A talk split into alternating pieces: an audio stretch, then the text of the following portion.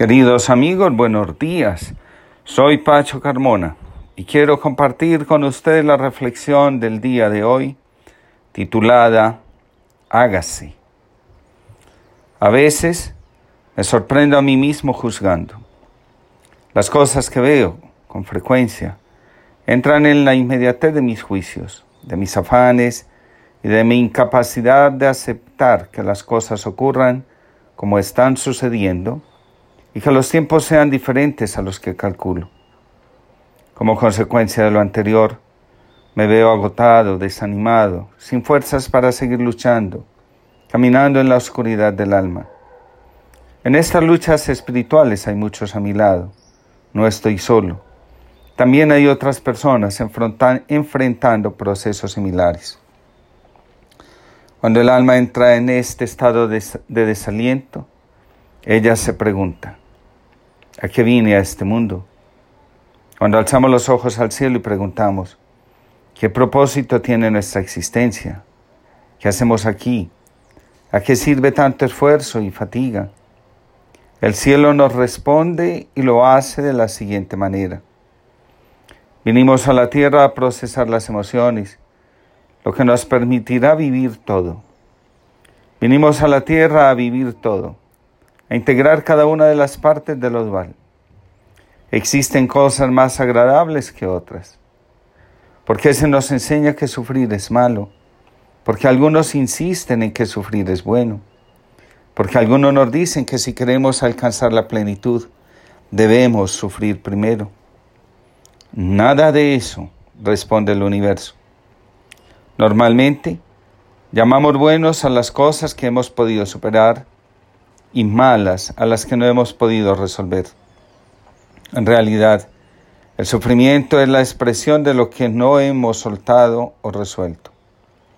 La gran lección que la vida nos ofrece continuamente es esta. Cuando aceptamos vivir los dos polos de toda realidad, podemos fluir. Todo está dentro de la unidad. Cuando aceptamos vivir lo que está siendo propuesto, sea lo que sea, podemos cambiar el rumbo de la experiencia.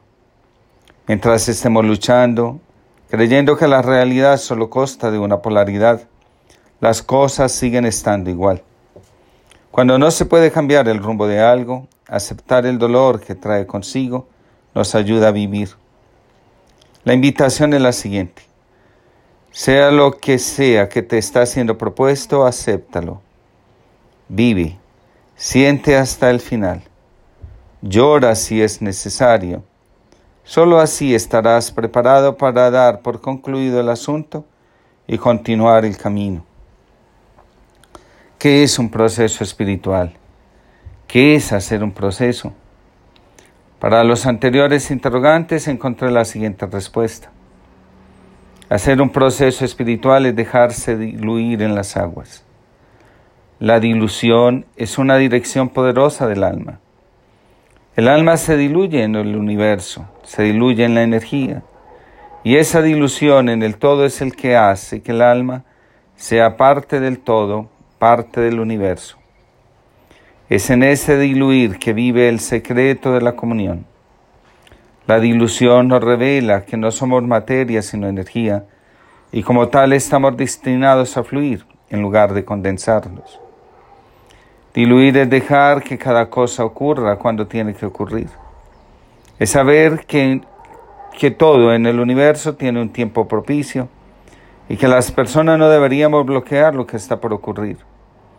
Solo cuando procesamos nuestras emociones estamos preparados para vivir. Nunca es conveniente bloquear el dolor. A medida que vamos procesando nuestras emociones, nos vamos habituando a la idea de que la vida trae emociones alegres y tristes. Cuando no aceptamos el proceso de la vida, cuando nos, no nos diluimos, entonces nos enfadamos, nos quedamos con rabia, culpamos a los demás, nos endurecemos y continuamos la vida con un nudo en el pecho, provocado por las emociones que se negaron a ser aceptadas. No es necesario aceptar el hecho de que nos hagan mal pero es necesario aceptar vivir la emoción que ese acontecimiento trae.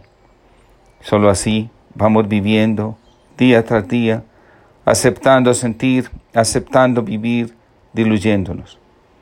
Y al vivir así, el ser entra en la dimensión del alma y el ser ascenderá.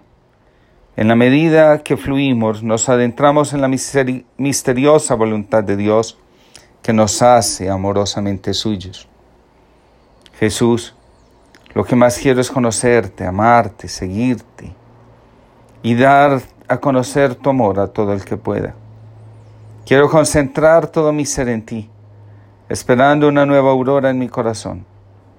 Quiero abandonarme en tu amor y dejar que todo reviva que el mal y el dolor empiecen a diluir.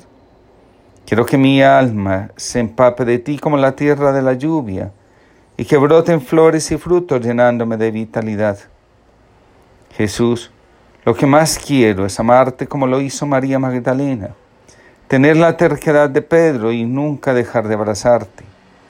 Quiero arder de amor por ti como Pablo. Quiero abrazar mi pecado como tú lo hiciste con todo el que pidió tu amor. Jesús, lo que más quiero es ser feliz, llenarme de alegría, sonreír, porque te tengo a ti y en ti al Padre.